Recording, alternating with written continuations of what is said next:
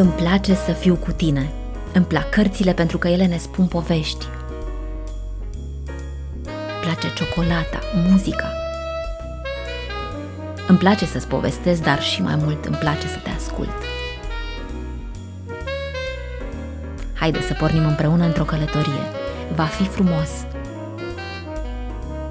pentru că vom fi împreună. Îmi place cu Oana. Curajul de a fi vulnerabil. Primul act de curaj este să te exprimi, să-i lași pe ceilalți să te vadă așa cum ești. Nu considera de la sine înțeles că ți se cuvine tot ce ai fi bucuros și recunoscător pentru tot ceea ce ți-a oferit viața. Nu-ți cere scuze. Nu trebuie să fim perfecți, doar implicați și dedicați scopului de a face ca acțiunile noastre să corespundă valorilor pe care le susținem. A îndrăzni cu orice preț nu are legătură cu victoria sau cu înfrângerea. În esență, este vorba despre curaj. Da, sunt imperfectă și vulnerabilă și uneori mă tem, dar asta nu schimbă cu nimic adevărul faptului că sunt de asemenea curajoasă și demnă să fiu iubită și acceptată de ceilalți. Sentimentul de nemulțumire înflorește într-o cultură în care fiecare este hiperconștient de ceea ce îi lipsește. Brené Brown. Curajul de a fi vulnerabil. Brené Brown este lector și autoarea acestei minunate cărți.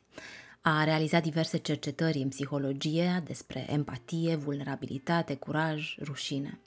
O puteți urmări în foarte multe emisiuni, dar și în acele conferințe internaționale TEDx, TED Talk. După ani de cercetare, Brené a publicat în anul 2012 o carte, despre aceasta este vorba, Curajul de a fi vulnerabil, care îl poartă pe cititor în cele mai adânci căi. De la rușine la curaj, de la eșec la succes. Ea ne expune motivele vulnerabilității noastre. Ne demonstrează cum să încercăm să acoperim bucuria pe care nu știm să o trăim. Cartea subliniază că ordinea din interiorul nostru dă ordinea din viața noastră și din relațiile cu cei din jur.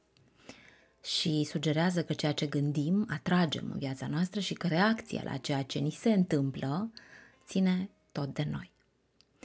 Bine v-am găsit, dragii mei! Am ținut foarte mult să încep anul acesta, podcastul din anul acesta, cu acest subiect, vulnerabilitatea. Da, în viața mea, pe parcursul experiențelor mele și profesionale și personale și emoționale și mentale și de intimitate, această vulnerabilitate a fost, cred că, principala caracteristică a mea. Vorbesc strict din punctul meu de vedere. Vulnerabilitatea este... Mie îmi place orice cuvânt, orice termen pe care îl folosesc, dacă îmi ridică semne de întrebare sau chiar doresc să-l folosesc cât mai corect atunci când scriu, atunci când vorbesc sau chiar atunci când citesc o carte și consult foarte mult DEX-ul, nu pentru că el ar fi etalonul maxim în a înțelege un cuvânt. Și acolo sunt oameni care au scris și sunt mai mulți oameni și mai multe păreri, de aceea sunt multe variante la un cuvânt, pentru că un cuvânt exprimă multe lucruri, nu se referă doar strict la un aspect. Acel lucru de a căuta în dicționar mi-a rămas de mic copil, când doream să învăț, aveam o dorință nebună de mic copil să învăț și primele clase, 1-4, pentru că vreau să mă întorc puțin pe linia asta, vulnerabilitatea mea era majoră, maximă în școală, indiferent cât lucram, aveam note mici, le consider eu, acum, cu toate că nu mai cred în sistemul ăsta de notare. Sau, mă rog, comparativ cu Alesia, care de la început și până acum este cu note mari tot timpul. Clasele 1-4 a fost pentru mine o experiență aceasta a școlii extrem de neplăcută, pentru că tot timpul eram extrem de vulnerabilă. Dacă mă ridicam în picioare, simțeam că am făcut ceva greșit, complet uitam ce am de spus și de prezentat la ora respectivă. Clasele 5-8, pentru că, de ce am spus că merg pe această linie? Pentru că e foarte importantă relația pe care noi am avut-o în acești ani de școală. Și vorbesc asta din perspectiva omului sau a mea personală, nu sunt un caz unic, am găsit mult ideea asta, să vedem cum am perceput noi școala.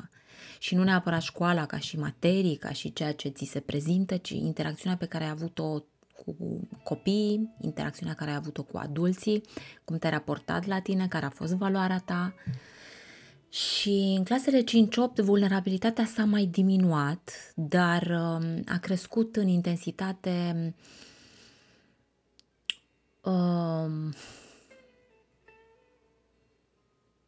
dorința asta mea de a depăși condiția mea interioară, așa o simțeam eu, de a depăși, de a învăța, și simțeam că ăsta este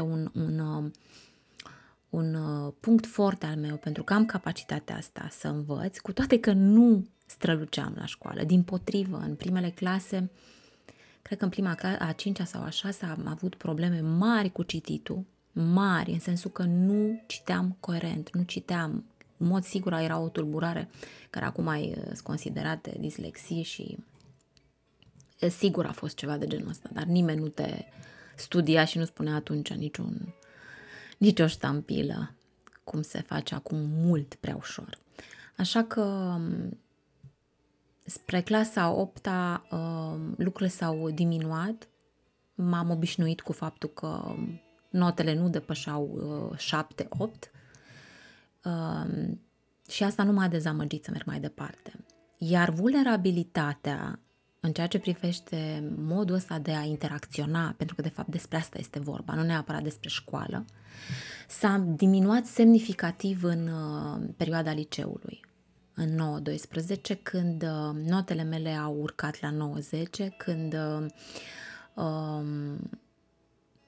știți, copiii care nu învață și sunt cei care se descurcă, sau tocilarii, cum îi numim și acum, sau pur și simplu copiii care prind din zbor și isteții care... eu am încercat să îmi dau seama că puterea mea de a învăța și de a studia și perseverența de a ajunge și de a face lucrurile într-o anumită manieră au fost la nivel maxim în perioada asta de 9-12. Și s-a diminuat vulnerabilitatea, s-a diminuat foarte mult teama aia și rușina de aspectul fizic, care la mine nu a existat în liceu, dimpotrivă. Și interacțiunea aceasta care îți arată vulnerabilitatea, pentru că despre asta e vorba. Faptul că, de exemplu, un copil, indiferent că este fată, băiat, este vulnerabil în mediul interior, sigur, al nostru, cum ar fi familia, nu? Da, poți să râdă de tine, nu știu, bunicii cu care interacționezi și să spună că ești fricos, fricoasă, nu ești curajoasă, nu știu, nu ți se spune că ești vulnerabil. Nu se folosește cuvântul ăsta. E așa mai academic. Și acum îl găsim peste tot.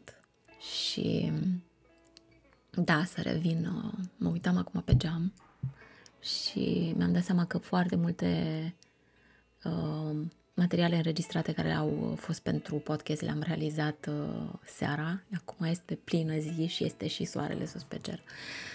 Da, mi-a distras atenția.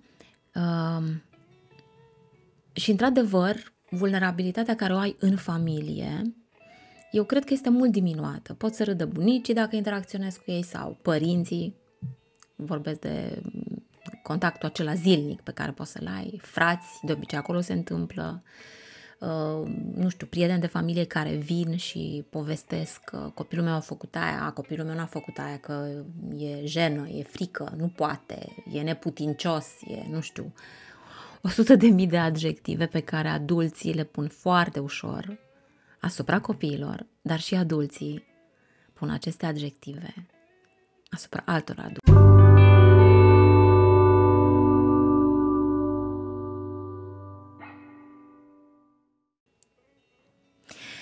Și acum aș face o mică paranteză. Țin minte că am avut o discuție recent cu o prietenă și spuneam tot timpul că eu, în interiorul meu, optica mea, modul meu de a privi lucrurile, știu că primul instinct este să catalogăm oamenii. E curajos că a făcut aia, e frică pentru că a făcut aia, e vulnerabil. Imediat îi spui ceva și se simte deranjat, dar noi nu știm nimic despre persoana respectivă. Noi nu știm nimic nici despre noi. Sau hai să spun, știm într-o manieră foarte puțină lucruri despre noi. Asta cu condiția să ne observăm și să fim atenți la ce trăim, cum ne raportăm zi de zi la noi, să ne observăm cu alți ochi, să ne simțim corpul, să ne simțim stările. În condițiile în care suntem, îmi place fraza asta care am mai auzit-o, pe pilot automat, de dimineață până seara, nu ne observăm și nu ne cunoaștem nici pe noi. Așa că atunci când punem adjective de genul ăsta, pentru că cuvintele sunt puternice asupra noastră, așa a lăsat natura asta frumoasă a vieții în care trăim, să comunicăm prin cuvinte. Cuvintele au energia, au puterea de a schimba și de a transforma vieții până la urmă. Și mi s-a părut de multe ori expresia asta puțin mai mult exagerată, iar de cursul timpului mi-am dat seama, pe propria mea piele, că nu este deloc exagerată. Este o trăire intensă care am simțit-o în acești ani. Puterea cuvântului în a transforma și a schimba. Și îi spuneam prietenii mele că foarte ușor facem lucrul ăsta în condițiile în care noi nu cunoaștem omul respectiv. Noi nu știm care este background-ul lui. Noi nu știm care sunt suferințele lui. Noi nu cunoaștem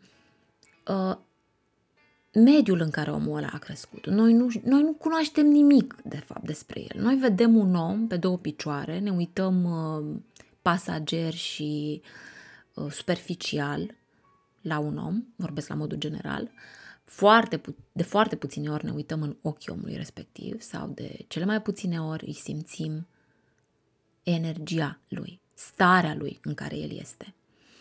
Și cel mai simplist mod este să cataloghezi, să spui oamenii sunt curajoși pentru că rezistă și urcă pe munte și escaladează și se aruncă în cap și acum îmi vine în minte, în timp ce spuneam lucrul ăsta, chiar îmi vine în minte puternic și de aceea, uite, o să și merg acolo cu discuția. L-am avut invitat într-o emisiune acum câțiva ani pe alpinistul Torok, Zsolt.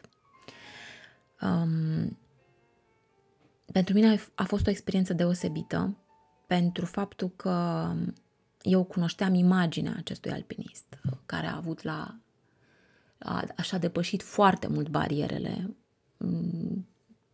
barierele acelea fizice de a urca, de escalada, dar în momentul când l-am cunoscut mi-am dat seama că de fapt barierele lui erau interioare, sufletești și fără să-l întreb, după ce am terminat emisiunea, practic după ce s-a oprit camera și am mers înapoi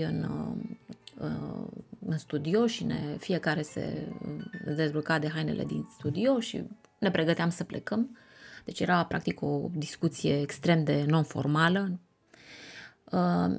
mi-a povestit ceva personal, de faptul de ce a fost el atras să urce pe munte.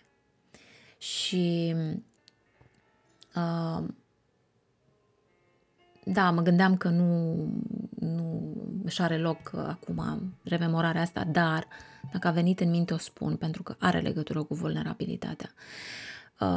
Acest alpinist minunat și frumos, care a plecat mult prea repede dintre noi,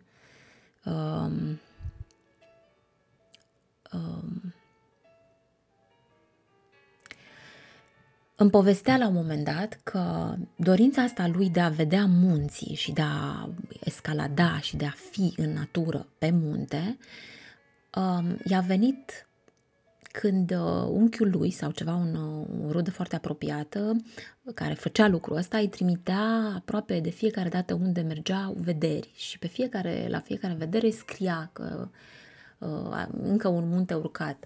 El a fost foarte atras de această ruda lui și a colecționat toate aceste vederi și cu puterea minții lui de copil îmi explica și în ce cameră stătea, că era o cameră cu o bibliotecă foarte mare și că era un copil extrem, extrem de fricos, nu dormea decât cu lumina aprinsă și părinții lui citeau foarte multe povești și el tot timpul se vizualiza neștiind că asta este o tehnică foarte puternică.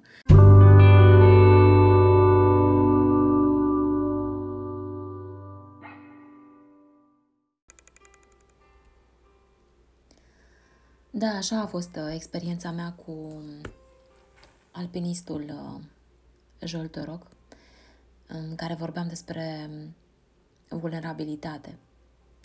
Eu l-am văzut ca și invitat, în momentul respectiv, vorbim de acum câțiva ani, ca un om puternic, ca un om care și-a depășit temerile lui din moment ce escalada munții și... Întâlnirea mea de atunci mi-a rămas în memorie din moment ce, iată, acum la o simplă discuție despre vulnerabilitate mi-a venit în minte exemplul lui și, într-adevăr, atunci când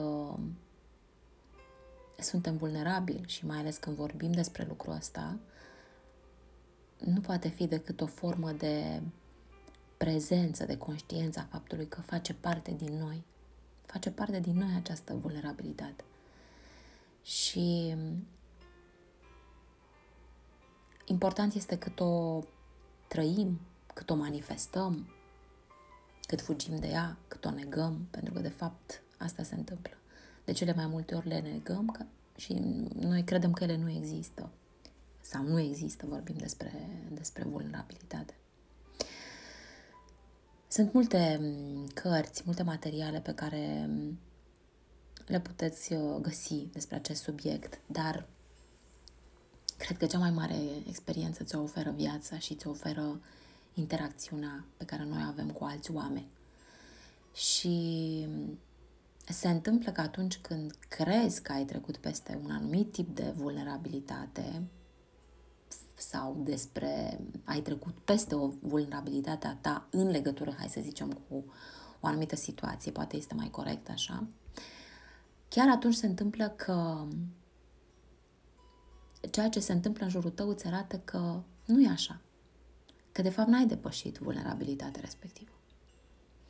Și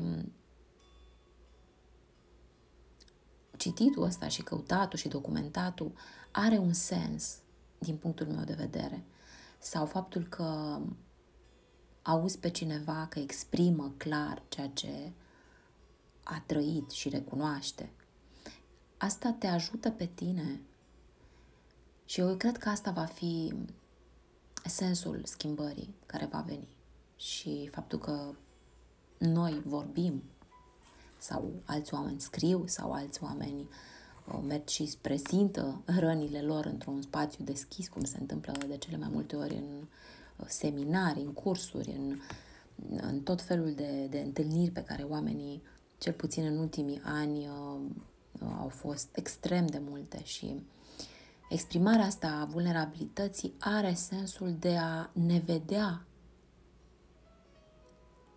pe noi, dar și pe cei de lângă noi, în altă lumină. Asta este, de fapt, sensul acestor discuții și acestor scrieri și acestor cărți. Și faptul că se vorbește foarte mult, faptul că psihologii foarte mult încearcă să exprime într-un mediu safe, să spunem, în care adună mai mulți oameni vulnerabili, nu, să zicem, într-o terapie de grup și acolo nu mai ți este teamă să-ți exprimi vulnerabilitatea. Asta este ideea, ca noi să ne acceptăm și să vedem. Și asta este un pas foarte mare. Pentru că, din ce am observat eu, atunci când suntem într-un grup mai mare, atunci există forma asta mult mai mascată de a-ți arăta vulnerabilitatea. Și dacă o manifesti, automat se întâmplă un lucru pe care l-am observat pe pielea mea. Încet, încet, ești marginalizat, ești efectiv din centru, unde, imaginați-vă, sunt, nu știu, să zicem, 10 oameni, da? Într-un centru de cerc. Când cineva de acolo, din cei 10, manifestă o vulnerabilitate, dar o manifestă real, vizibilă, atunci el este pus la marginea cercului. Și apropo de exemplul ăsta cu cercul pe care acum l-am dat, mi-amintesc că acum câțiva ani, când mult mai intens, când eram la psihopedagogie în anul 2 sau chiar în anul final, da, în ultimul an, când tot mai intens citeam pentru lucrarea de licență, am făcut-o despre inteligența emoțională și a fost o experiență extraordinară. Acolo am găsit un exemplu într-o carte în care spunea felul următor.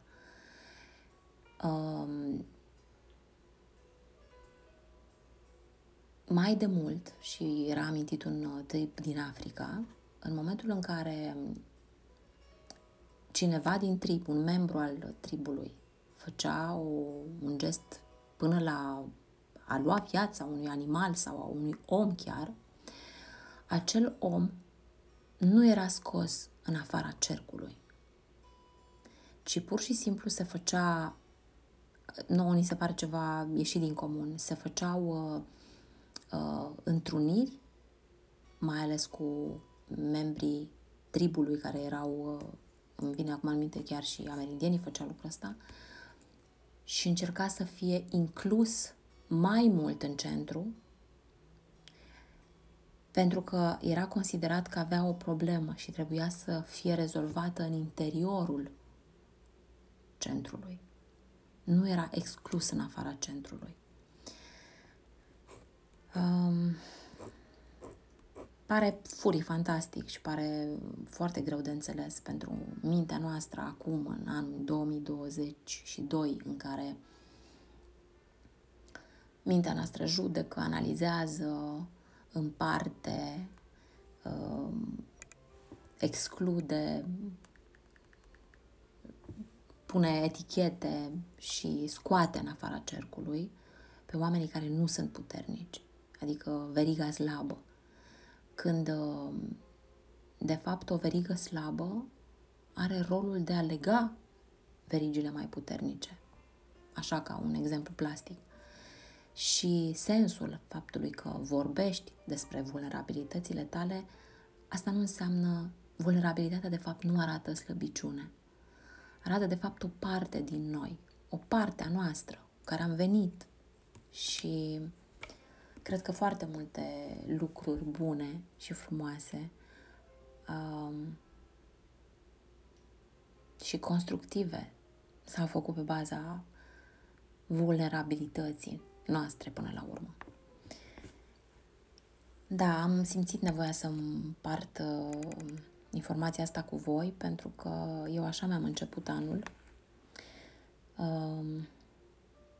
Mi-am început anul într-o călătorie în care lucrurile nu s-au derulat chiar, sau de fapt s-au derulat altfel, nu neapărat cum le-am proiectat, pentru că nu am încercat sau nu mai încerc să proiectez nimic. Și pentru mine călătoriile sunt foarte importante, foarte importante, și de fiecare dată am ceva de învățat. Iar acum tot timpul zic că sentimentul prieteniei este foarte puternic și pentru el, de-a lungul timpului, n-aș putea să zic că am renunțat la mine, dar nu am fost eu. Am încercat să, cu cât încerci mai mult să echilibrezi și să salvezi situația sau să îmbunătățești experiența respectivă, se întâmplă invers. Și atunci, conform principiului, încearcă să faci lucrurile altfel, dacă vrei să ai un alt fel de rezultat.